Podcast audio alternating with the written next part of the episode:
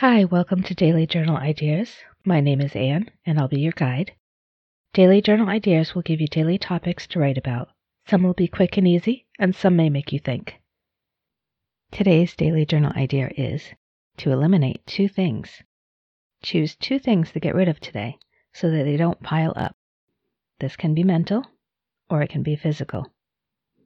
So, if it's physical, could be some stuff that you need to give away. Get it over to Goodwill. Throw it in the trash. Just get rid of it. Mental. What's that nagging thought that you have about yourself? Just get rid of it. Be positive. You can do it. I know you can. So can I.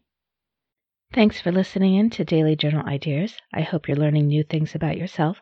Join me on Facebook to share your thoughts in our private Facebook group. If you would like to get a monthly list of the Daily Journal Ideas, please send me an email at dailyjournalideas at gmail.com to sign up.